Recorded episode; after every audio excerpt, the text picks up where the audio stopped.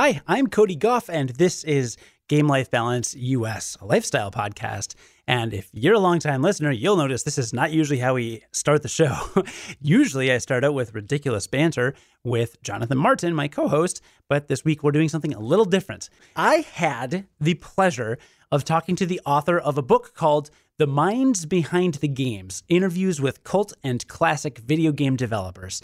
This book has interviews with the creators of 36 popular games who reveal the creative processes that produced some of gaming's classic titles. Off the top of my head, NBA Jam, ET, Pro Wrestling X. There are lots of others, but those are literally the first three that came into my mind, and we'll talk about more in this interview. The author is Patrick Hickey Jr. He's the founder and editor in chief of ReviewFix.com, and you can also follow him on Twitter at ReviewFix and he's a lecturer of English and journalism at Kingsborough Community College in Brooklyn, New York. He's a super entertaining, energetic guy. You will literally get halfway into this episode and be like, I've got to get this book right now because it's really cool. and it was a lot of fun. I loved connecting with him. And this may not be the last time you hear from him. So buckle up. Here's the big interview. Stay tuned next week for board games. And then beyond that, who knows? Keep an eye on gamelifebalance.us for more in the future. I'm Adam from the Digital Soup Podcast, a proud member of the Gonna Geek Network, just like the show you're listening to now. The opinions expressed are those of each individual. Check out all the other podcasts at GonnaGeek.com and get ready because geekiness begins in three, two, one.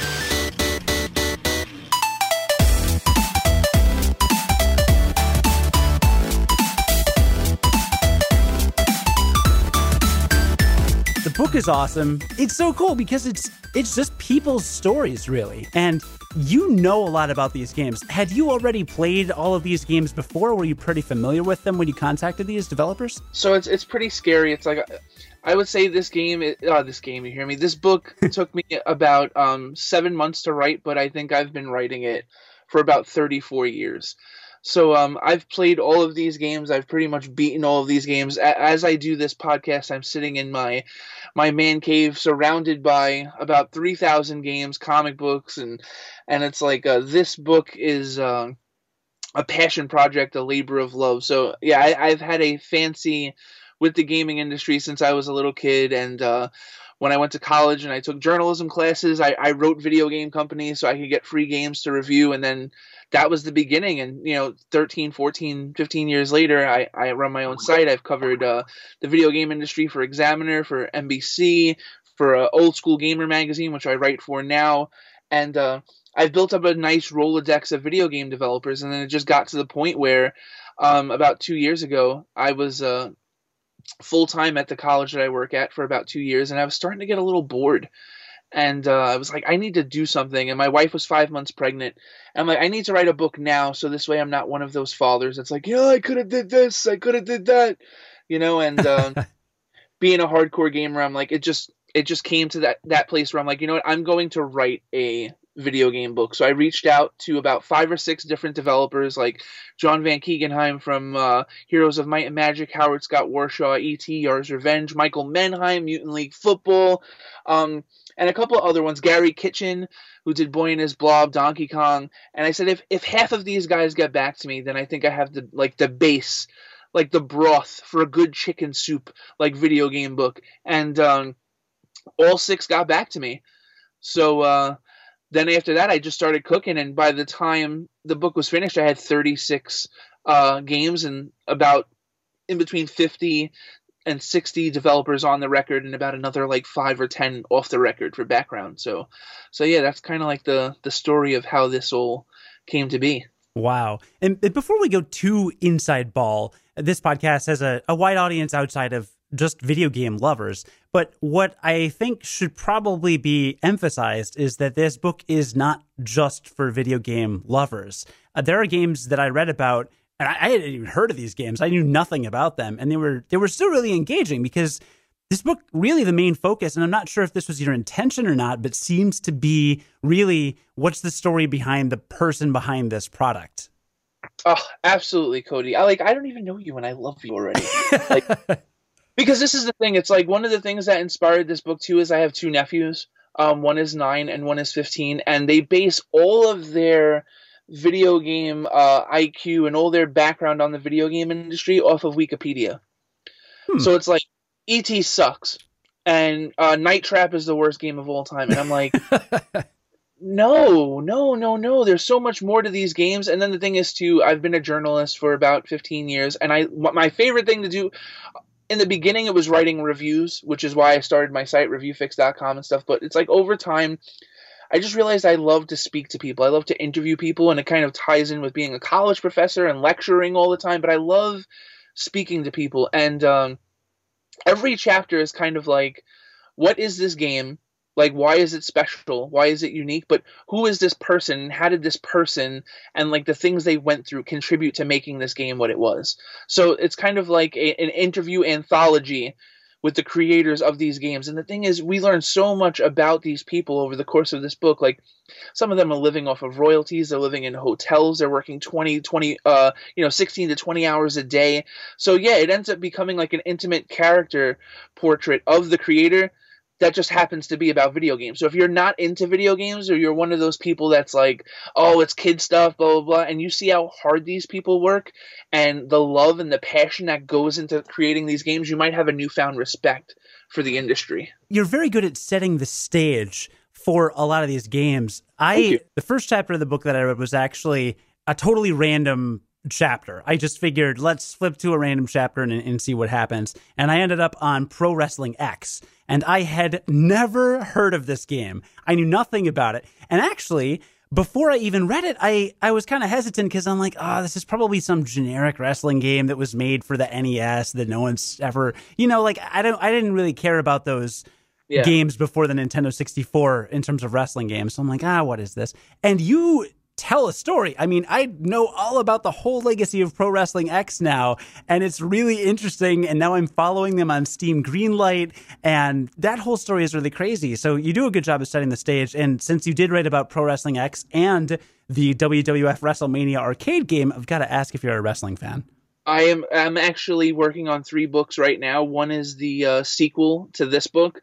Another one is an academic book that I'm working with like three other professors, and then the last one is a book that kind of uh, chronicles the emotional and physical ramifications of a life in wrestling. So yeah, I'm a big uh, wrestling aficionado. You're gonna like me even more because I am a big wrestling guy too. I've, I've interviewed like easily over 50 wrestlers like Daniel Bryan, Dolph Ziggler, uh, Paul Heyman, Harley Race, Diamond Dallas Page, Ted DiBiase. So it's like that's going to be like one of my next big projects. I'm just taking it a little bit slower with that one. So, but I'm super excited uh, once that book uh, kind of gets fleshed out a little bit more. Did you say you have interviewed them already? Yeah, yeah. All right, I might have to ask you for some pitch tips after this. The one game that I really wanted to get into this book was Pokemon, and uh, Nintendo ended up sending me like this 50 page PDF with like every single possible fact that you could ever want about the Pokemon uh, series. And I loved it and I still have it. But the thing is, this book is is all interviews and it's all never like it's all new interviews. So without getting an interview with one of the creators, I couldn't write the chapter. So it kind of hurt, but at the same time, just to get Nintendo to answer me back was pretty cool too. Yeah, I wanted to ask about that because a lot of the games are are older games like ET and NBA Jam and Maniac Mansion. A lot of these games are, are kind of like I would say classics like Toe ToeJam and Earl comes to mind, or Maniac Mansion, or WWF WrestleMania, the arcade game. You talk a lot in your introduction of the book about what kind of makes a classic game, and we would have to get into like a big philosophical conversation. But I, I did think that you had a really interesting point of view on that. So, I mean, what would you say makes a game a classic game and, and what made these games worthy? Did you go after the game or the maker? Like, did you already know, oh, that's kind of an interesting story behind this? Or what is it, sheer curiosity about the process? Some of these people absolutely threw me for a loop because um, I remember when I was coming up with ideas for games uh, to feature in the book, I would sit in my man cave and kind of like look through all of my games and then also. Um, there's a video game store near my home, Brooklyn Video Games. It's a really good store, and I would tell the guy, listen, I'm just gonna sit in here and go through your games. So uh, he's a great guy. Um, so and I would kind of come up with ideas, and at first it was kind of like that retro factor, like good games that were kind of overlooked or really great games like NBA Jam and stuff like that. So I wanted great games, I wanted underrated games, I wanted games that people thought were crap, I wanted indie games. I kind of made not to make another pro wrestling reference, but I remember when Cody Rhodes left the WWE, he made a list of all the people he wanted to wrestle and all the things he wanted to do. He wanted people to throw uh, streamers at him and stuff. And um, he put this list on Twitter.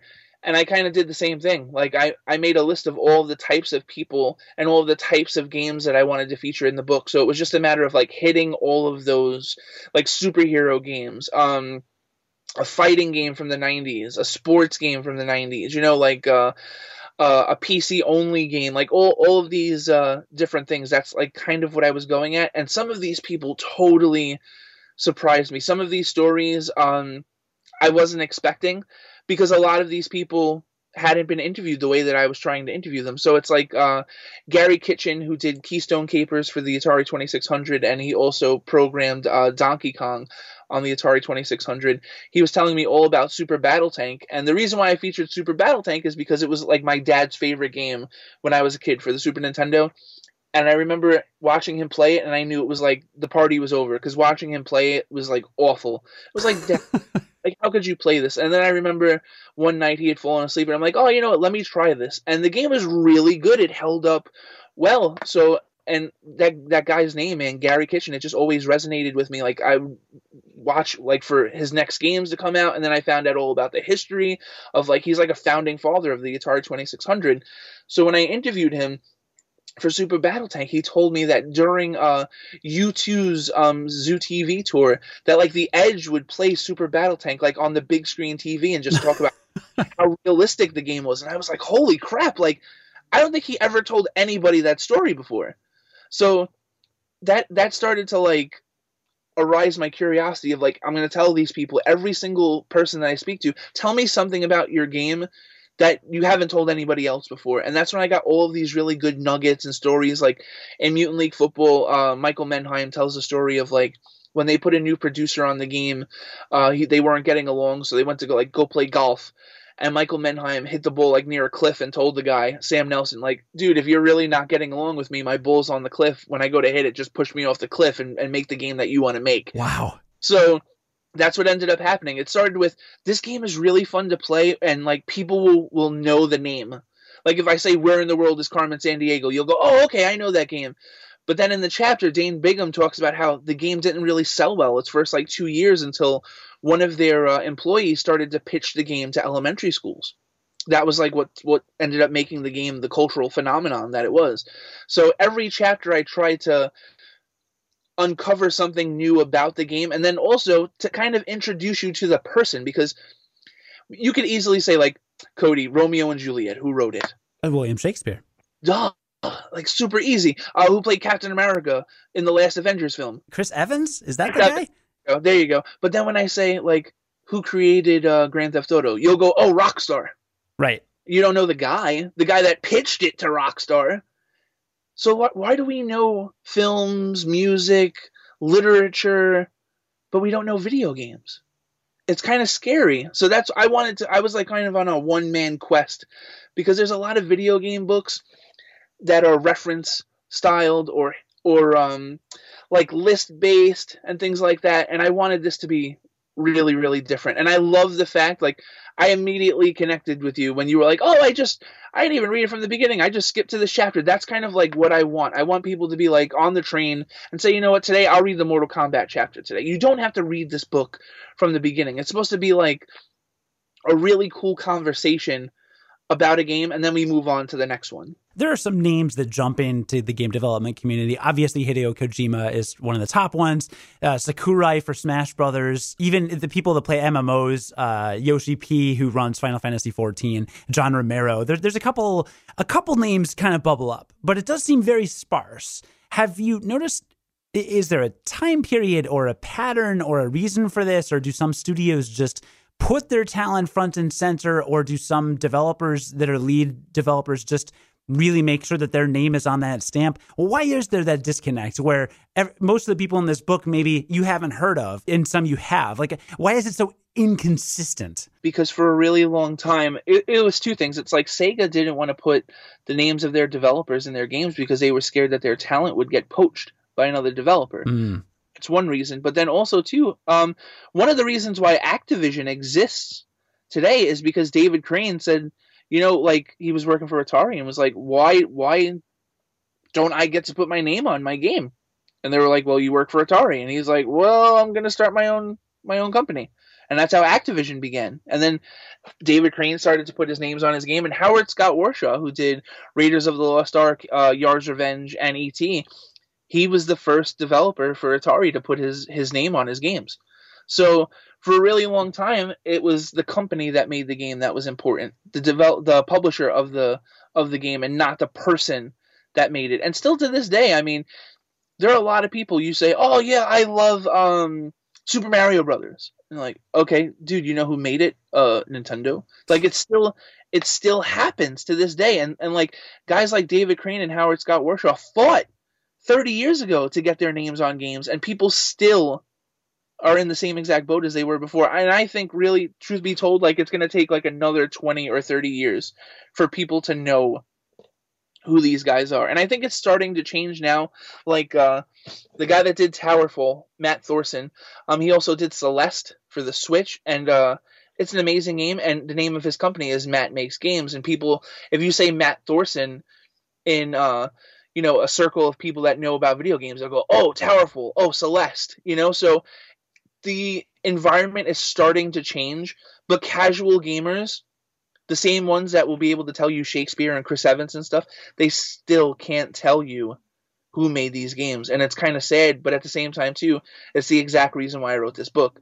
So there's a lot of reasons behind it, like I've like I've told you, but uh it's just it's so easy for gamers to just play the game and not to look deeper because again what's the what's the thing that's front and center? The visuals of the game the gameplay. How many games do you have that you you never opened up the instruction manual? And now games too for the PS4 Xbox One and stuff. Have you seen the instruction manuals? They're non-existent. So yeah. how are you how are you going to find out who made these games unless you go online and do research? And how many people actually do that? You can pick up this book and read a story in 5 to 10 minutes and you're done. You're in and out you've got the whole story from start to finish and you know all about these this game that you didn't know about before. It's it's really cool format. I like that. And and that if there is a game that you just don't care about or think you don't care about you can totally skip it. Although again i didn't think i would care about pro wrestling x but man what a story. And that's a modern story. These aren't all retro games. The I should say Pro Wrestling X, the story kind of started 10 years ago, but it's ongoing. You're, you're talking about, you know, I started reading the chapter and it's like, oh yeah, there's this on Twitter and Facebook. And I'm like, wait a minute, this isn't a game from the 80s and 90s. Why is he writing about this? So you could really cover quite a range. Is is that the most recent game that you write about? You think? Uh, Towerfall is pretty recent. Um, Towerfall came out a couple of years ago. Mushroom Eleven it came out a couple of years ago. I'm just looking up and down the list. Squids is relatively recent. Squids is like four or five years ago. So it's like, and the thing is, though, all of these games like kind of have the reason why I featured a lot of them, like Squids is probably like the best iPhone game ever, and like just no one no one played it because people on the iPhone want quick and dirty, like pay to win type games, and this was just a really phenomenal turn based RPG that somehow was released on the iPhone because they thought the creators thought that people on the iPhone wanted to play real games and it's just a sad story because now they just made the same uh, developer. They're called the Game Bakers. They just made Fury, F U R I, on the Switch and the Xbox One and the PS4, and it's a great game. And people like, oh, where did these guys come from? And I'm one of those geeks that are like, dude, they made Squids like six years ago, and they'll go, what? You know, so I'm one of those people where if I listen to a song, I'll go, well, you know, they didn't write it. That person wrote it, and they actually did this song that was on this album like five years ago. So it's like games are kind of like the same exact way, and I feel like if you only know like what's on the back of the box or what's on Wikipedia, you're just robbing yourself of such a rich history. One of the first questions that I would ask these developers is, all right, so tell me everything that's wrong on the Wikipedia page for this game. Oh yeah. Yeah, and like Michael Mendheim right away, the guy from Mutant League Football, who he this guy's a freaking genius. Uh he said he's like on the Wikipedia page they said that we like use the same engine as the original Madden. He's like absolutely not. We don't even have the same amount of players on the field. He goes, "Yeah, of course I spoke to those guys because Madden was amazing and we were working for the same publisher, but it's a completely different game." And I'm like, "Thank you for telling me that. I'm going to put it in the book. Thank you very much." You know, so there's so many people and uh, again it comes from me spending so many hours of my life in video game stores where people talk about video games and i just hear it and i'm like you're just reciting what you read in a review on GameSpot or IGN or what you read on Wikipedia. You don't really know anything about the game. You know, so getting the opportunity to talk to all of these people is just I thought I knew a lot about the video game industry before. I know so much more and I still don't know anything. There's some great history in there too, and I'm thinking about in NBA Jam how the NBA didn't want to give the license to the NBA because they said that arcades were for seedy places. And, yeah. and, arcade cabinets, you know, were in places that were not wholesome, and the developers just look back and they're like, "Wait a minute, hold on. Here's some here's some family restaurants and other places that are, are not so seedy, and that's how they got the first license ever. So that tells you a lot about the the time period and the perception of games. And there's a lot packed into just one little comment from the NBA. Absolutely, and that's the thing though too. Uh, these guys are so freaking smart. Like they went their initial pitch, it was like New York City, Detroit, Chicago, like all that stuff. And then the NBA was like, nah, man, nah, nah, nah. So then it's like, okay, like Chuck E. Cheese, you know, like little kids playing the game. Oh, it's so much fun. And the NBA is like, oh, okay, all right, we'll do that. It's like um in uh, the NHL the NHL series, like NHLPA ninety three, um, kind of like the same thing happened. The NHL Players Association didn't want a ton of fighting in the game. So uh, the guys at EA designed the game so the the amount of fights would would match like the league uh, average at the time. But the thing is, EA knew that the people testing the game for the NHL would play the game like a professional, meaning like um, if say you're playing Cody, you're playing NHL with your friends, and the whistle blows. Do you hit your friend? Not typically, no oh, then you're too easy. I, will nail my friend from the back, like whatever. Oh, then what happens is another fight. So if you play NHLPA 93 and you hit the guy after the whistle, you could start another fight. But the guys that were testing the game for the NHL didn't play the game that way. So you can get an 8 9 fights a game in NHLPA 93 if you wanted to. If you played it like people that played video games play. If you played it the way a professional hockey player would or somebody that that only had like a passing fancy with the video game industry, you'd only get in that 1.6 1.7 fights per game. So like these guys were super ahead of their time. They knew how to market their games, they knew how to present their games to people in a way where they would be most palatable. So pop culture could accept them for what they were, but then the people that were really in the know understood what they were doing. Yeah, I also like that peek behind the curtain from the game development angle. I mean, reading Maniac Mansion, you learned that in the process of making Maniac Mansion, they basically built a new game engine to even run the thing, which yeah. is kind of cool for for I think game developers. I mean, do you think there are a lot of lessons for for game devs today, indie devs, to look back at this book and and learn a lot about just the whole creative process? Oh cody that's like been the coolest part because this is the thing too. I'm like a one man marketing machine and uh i've told people if you buy the book send me your picture with the book and i want to just tell the world how awesome you are. Whatever you're like working on i want to plug it. You know i want to tell people like how cool you are for buying my book. And uh at first it was just friends and stuff so it was cute on facebook but then all of a sudden it's like this indie developer and that indie developer and then it's like oh wait a guy that i interviewed bought the book. And then it's like uh, two days ago, I had Howard Scott Warshaw send me his picture. So he's the developer of ET and uh, Yars' Revenge, and it's like, oh my god.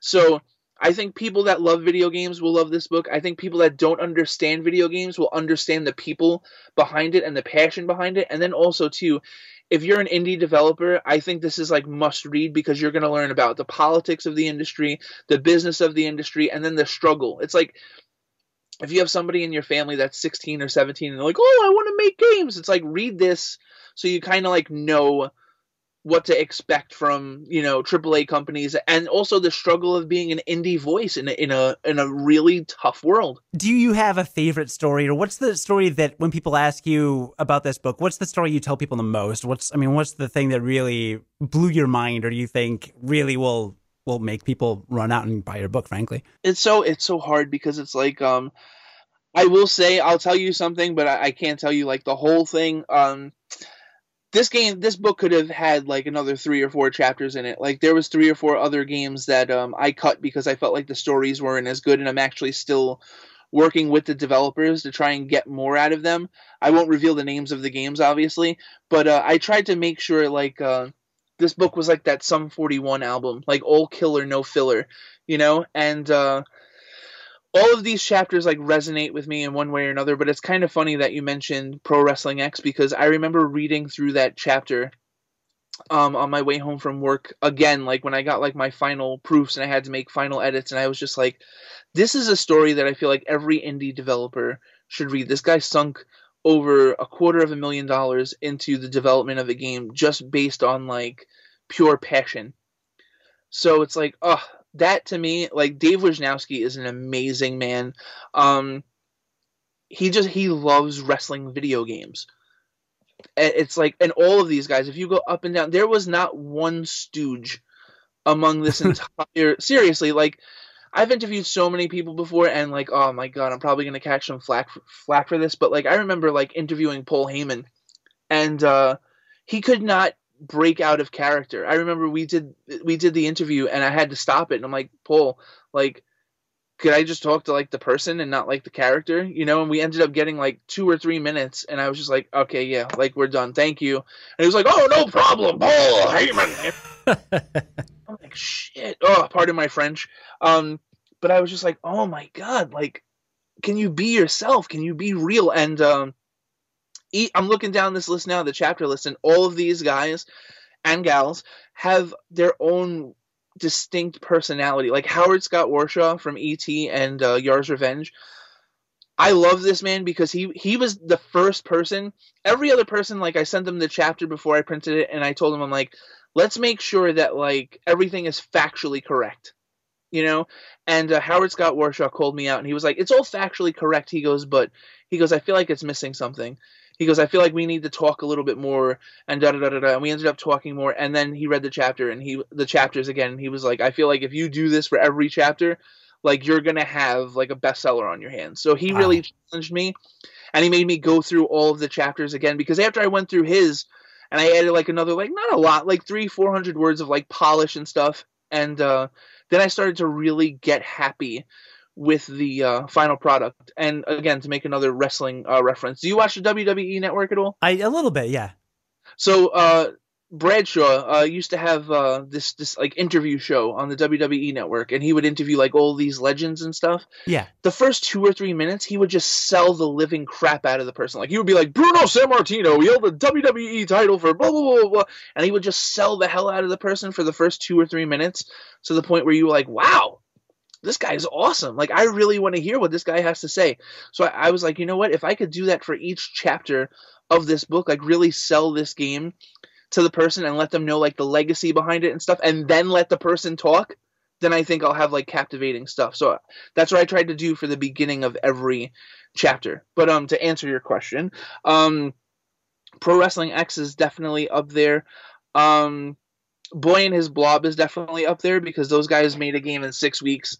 That's that's absolutely amazing. And then uh, the chapter that I'm the most proud of though is Night Trap because uh, it's probably the longest chapter in the book, but also too Night Trap is considered one of the most controversial games of all time, and um, you really find out what that game did to that developer. Um, Rob Fulop, his uh, his girlfriend left him because of that game. Oh no! Because it was so controversial at the time, and um, this this is one of the guys he programmed Missile Command on the Atari 2600. It's one of the greatest games of all time. And uh, after this happened, he kind of had like that black uh, that black mark on his forehead. So he went out and he created uh, the Cats and Dogs series. And if you don't, if you if you've never played Cats and Dogs before, uh, without that you'd never have Nintendogs. So the guy went from creating one of the most controversial games of all time to creating one of the cutest games of all time. They the series also sold over 40 million copies. So he's uh, the guy's a complete legend, but he has this like wild range. So uh, and now he's a dad, and that chapter is just great too because he talks about how the video game industry obsoletes itself every couple of years. Like every couple of years, all the games that you played, they don't update them anymore, and like you can only play them if you have the the original hardware. So it's like I have an Atari 2600 and I still buy games for it all the time, but it's like it's such a pain in the neck to like hook up and to make sure everything works and stuff like that. So it's so different. Like you can open up, you know, Tom Sawyer tomorrow, and it'll be the same exact way as someone that read it 200 years ago, you know, or 150 years ago when it came out. Oh my god, yeah. um, you know. but uh, video games completely different. Somebody playing, you know, Super Mario World today on the on the you know 3DS, it's completely different from the Super Mario World that came out on the Super Nintendo. You know, so uh, and then mobile games. Oh my God, mobile games are updated like once a week. It's ridiculous. So that sense of history is kind of it's it's almost forgotten in the video game industry and being able to speak to people like Dave and Mark Turmell and and uh, David Crane and Howard Scott Warshaw and Rob Fulop and all these people, it really like just legitimized to me how important preserving the history of the video game industry is. I really do mean this. It's good for anybody, whether you are really into video games or not. You do a really good job of setting the stage. And I have noticed exactly what you said earlier about how you kind of set the stage by saying, here's why this game is a big deal, here's why it matters. You give a lot of really great context up front and then get into the interviews, and it's just super fast in and out the book is The Minds Behind the Games Interviews with Cult and Classic Video Game Developers. There'll be a link in the show notes for people to pick it up. And of course, you can find it on Amazon and, and all, all the rest of the places. And before I let you go, you're doing voice acting also? What's up? What's going on there? Oh my God, it's so crazy. And I have to say, it's like the last year of my life be, between like becoming a father and uh, writing this book it's it's and becoming a voice actor it's just become full circle uh, i'm 34 years old and i feel like all of the hard work that i've put in for you know 15 years is finally starting to like kind of come to fruition. So i'm not only doing voice acting but i'm also writing the story for a video game that's currently in production. It's called treason in space. And uh, on uh, on the development team for that game are people that have worked on Sunset Overdrive, Bioshock Infinite, God of War, Madden 18, Overwatch, League of Legends. So it's like I'm writing a game with a AAA team. I'm like super stoked right now. Um, the way the voice acting thing happened was is pretty funny because uh, the same way that I found you on Twitter, I so I'm always on Twitter looking at indie games. Like uh, you run your own site, you're constantly looking for content, and I love being that person that like interviews somebody for the first time. So uh, I saw a an animated GIF or GIF, whatever you want to call it, um, of this like voxelized priest. So it's kind of like a, a priest, like in Minecraft visuals, getting like slapped by like an animated tree. And I was like, whoa, this game looks pretty cool. So I emailed the developer and the name of the game is the Padre. It's from a uh, Hungarian developer called Shotgun with Glitters. And I emailed them, and I was the first person to ever interview them. So after the interview ran, they were super happy with it. They retweeted it, and then they, they said to me, "Do you do you want to try the game? Like it's in pre-alpha, like it's really bare bones, but do you want to try it?" And I'm like, "Sure." So as soon as I start playing it, I fall in love with it, but I realize that the dialogue is like in broken English. Like these guys are, are English is obviously their second language. So um I took a shot in the dark and I said, guys, I'm an English professor in addition to being a journalist, and I would love to edit all of the dialogue in your game because I feel like if I do that, your game will be markedly better. So they were like, okay. So we came up with a price for my services, and now all of a sudden, oh my god, like I'm the story editor for a game. Wow so what happens is now like a month or so goes by and the game's getting ready to go to kickstarter and a couple of days before like a couple of weeks before we, we were getting ready to go to kickstarter i get a call um, and uh, they, they're like our voice actor left and I was like, I could do the voice. And they're like, what? I'm like, yeah, I could do the voice. I'm like, uh, the guy that was doing the voice of the Padre, it was like a very, you know, standard English accent, you know.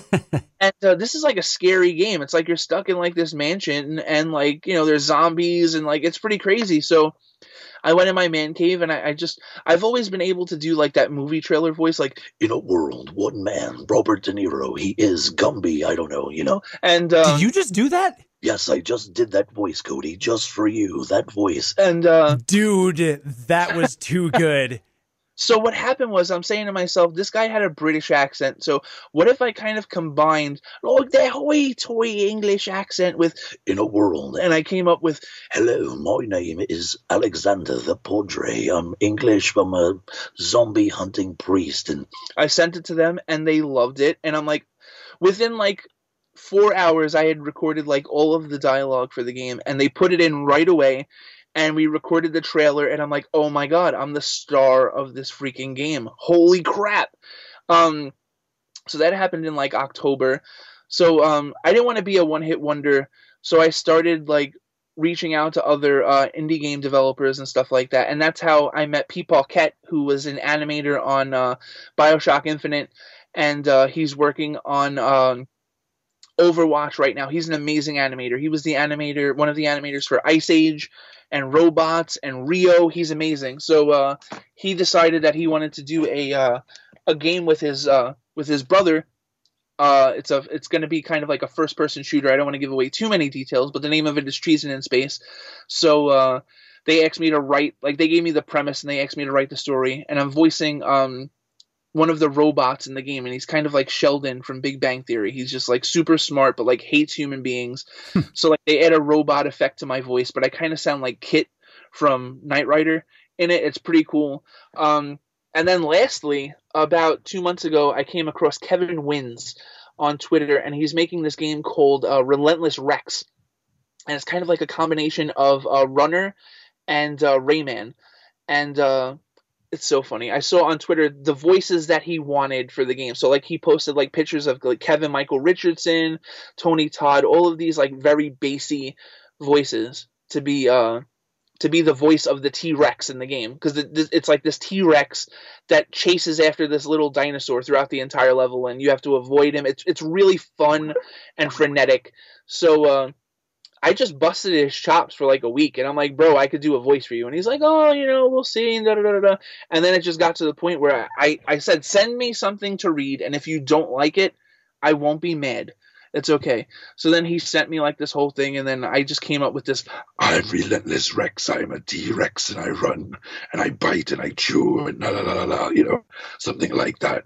And it's kind of like Shredder from from Teenage Mutant Ninja Turtles with like a little like Arnold Schwarzenegger. Like when I say here, when I say here, so like I say here, like Arnold Schwarzenegger. So um, now five six months go by, and now I, I have voice credits in three games and I think it all comes down to being able to write this book. I had to really put myself out there, really put myself on the radar, send pitches to so many people, and not be scared to really like sell myself. And uh, I've done voices my entire life. I've been making prank phone calls my entire life, and um, people would always tell me that I was really good at it, and I just didn't know how to get started. So, um, being a dad really changed me in the fact that like I don't have nearly as much spare time as I used to, so I try and make like every minute count. And this is something that I always wanted to do. So I'm like, you know what? I'm gonna reach out to people, and I'm gonna I'm gonna throw my services out there. And uh, it's just like a testament to like everybody. Like if you want something, you have to fight every second for it. You have to just go out and do it to the best of your ability. There's like a huge problem in our society that like a lot of people don't know the difference between saying you're going to do something and actually doing it. So I try and just everything that I say that I want to do, I do. And uh, like I said, writing the book uh, and doing voice acting, those are two things that I always wanted to do. And I didn't want to be one of those people that like sits in Starbucks all day and says that they're a writer. Like, no, I'm a writer and I went out and I wrote a book. I wanted to be a voice actor and I went out and I did it. So now I am a voice actor. So yeah, it all came down to like just this book. This book like was a huge change in me, and the pressures of being a a dad with unfulfilled dreams. That that was the basis. That's like I owe my daughter everything, all my wife and my daughter, all of my success because it's to be the person that that I need to be in order to make them both happy. That's how this all came to be. I was going to wrap up the interview by saying something like, "You just told the stories of so many developers. I'm going to ask you your story and kind of why you wrote the book." But man, you just you just did it. I know where you're coming from, and that is awesome. But you are a talented guy too. I mean, it's not you didn't just jump on Twitter and say I'm going to be a voice actor and start talking. I mean, your your voices are really damn good. The last voice you did reminded me of something from a TV show, and mm. it is going to drive me completely insane. It is going to drive me to actual literal madness that I cannot think of what it was. But uh, congratulations on the book. And you said you're also working on a sequel to The Minds Behind the Games, right? So there's going to be a second book, maybe similar in format to this one? Well, yeah, basically, because this is the thing, too. It's like um, there are so many good video game like journalists out there, like, you know, Brett Weiss and, and Leonard Herman and Ken Horowitz. And like they're, they're all on their second, third, or fourth books. And I'm like, I really enjoy doing this book, but I feel like if I could do another one, like every two or three years, I think it would, it would be great for the industry, but it would also be great in establishing the genre for future writers. So it's like uh, whenever I see another writer writing video game stuff, I always reach out to them and I'm like, let me interview you for my site. So it's so funny because your tweet that you that you published a guy that's writing an nba jam book retweeted it and i'm going to reach out to him in a little while and i'm going to be like dude let's let's do an interview. Let me talk to you about your book. Because i feel like if i promote the genre of like video game history books and i try and make it as palatable and entertaining to as many people as possible that's going to make their work thrive and it's going to also make mine thrive as well. So the reason why I wanted to write the second book is because if I want to be a voice, if I want to have credibility, I have to keep doing this. Like I want to write these books for like the rest of my life. So the hope would be like 5 or 6 years from now, I have like another 2 or 3 books out and what I could do is go to my publisher and say, "All right, so instead of me doing another book like next year, why don't we take all of the Super Nintendo developers that I spoke to and let's just compile it and make a Super Nintendo book or let's just do a Genesis book." So they could be like all these spin-offs and like different variations of the book. So I don't know, Yeah. just ideas, constant ideas. If only you could bring a little enthusiasm to the table, Patrick. That's all. That's all. You know. Just a little bit. And you know what? I did place my finger on the voice that you reminded me of, and you're going to die when I tell you this. What is it? The Shockmaster. Yes, the shock. Yes, because what happened was um, I have a couple of really close friends, and whenever I do like a uh, an audition, I'll send it to them. I'm like, "Be brutal with me," and they're like, "Yeah, dude, you sound like the Shockmaster. Like you're gonna fall through a wall." Like, I am the Shockmaster. Yes, yes. Oh my God, that is you're it. Oh, there you go. Oh man, for anybody that's not a wrestling fan, I will post a link in the show notes to the YouTube video of the Shockmaster. It's an infamous, very infamous wrestling segment that you'll you'll have seen it if you've ever watched Botchamania, pretty much. It's so funny though because that voice is Ole Anderson using like a uh, like an effect on his voice. And what happened was my buddy was like, "There's no effect on your voice." I'm like, No, that's just my voice. And he's like, he's like, "You're a freak." He's like, "How the hell did you do that?" So I'm like, "I don't know. There's something wrong with me." It's it's really really impressive stuff and, and super awesome.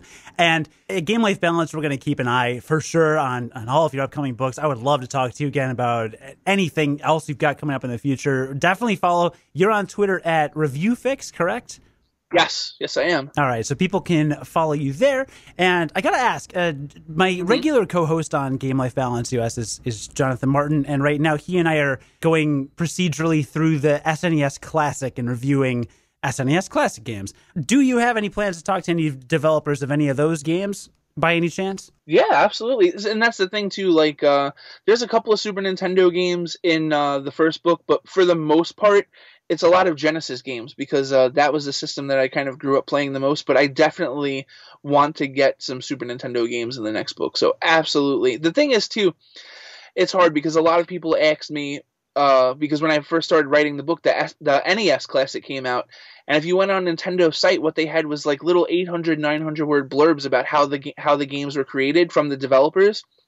So I kind of said to myself, "Oh my god, you just like you made it impossible for me to like do a chapter on these people." you know, so um yeah. so yeah, so what I would do is I would I would probably take a couple of games off of that list like that I could try and get, but then I would also try and find games on the Super Nintendo that people completely forgot about too, because I'm I'm in, I'm interested more in the people.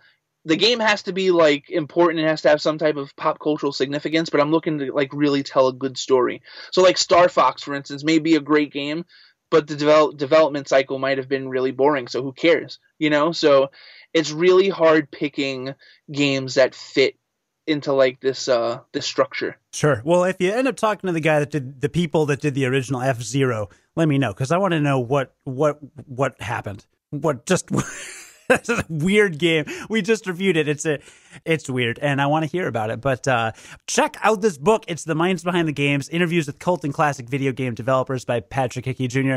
Keep an eye on reviewfix.com and follow him at reviewfix on Twitter and look out if especially if you're a wrestling fan there's going to be even more to look for. And if there's anything else that uh, you didn't get a chance to say now's your chance to do it. Yeah, sure. The only other thing that I want to say is thank you so much for having me. And uh, also, too, I have my own official site, patrickhickeyjr.com, where you guys can uh, find out a little bit more about me, about the book, about my voice acting. And also, too, if you want a personalized copy of the book, you can purchase the book through my official site and I will sign it and I will write a little note to you. Um, I put like bookmarks in there. I put like baseball cards for people, like all sorts of cool stuff, just so they know that like I'm I'm happy that they picked up the book, and to also have a connection with them that they probably wouldn't have with most other authors. So it's like uh, it's not going to cost you anything extra for me to sign the book or write anything in it and put something like special in there, but it'll be like a nice touch. So if you're really uh, interested in that, then just head to patrickhickeyjr.com. Thank you so much for joining me on the podcast. I really appreciate it. No problem, man. Thank you so much for having me. Much appreciated.